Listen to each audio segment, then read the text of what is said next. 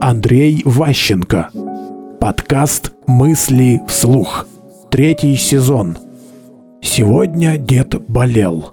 Компания «Северсталь» э, занималась реконструкцией производства и очень хотела найти какого-нибудь робота, который бы научился варить качественно сталь. Они пригласили компанию Яндекс. Те уклеили домны огромное количество датчиков. И два года собирали все, что только можно измерить, влажность, температуру, подачу сырья, ну все, что вот можно было вокруг этого дела, мерили постоянно.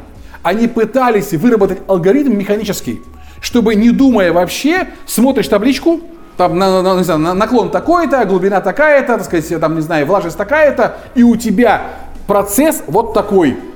Не получилось. Потратили 300 лямов зелени на внедрение. Данных собрали целую кучу, но проект закрыли, потому что до сих пор деды подходят, смотрят через стекло на сталь и говорят, бросай там этот э, шихту или не бросай.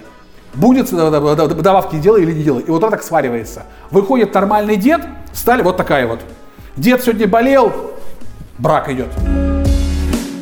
Мысли вслух. Слушайте новые выпуски и ищите аудиокниги Андрея Ващенко на Литресе.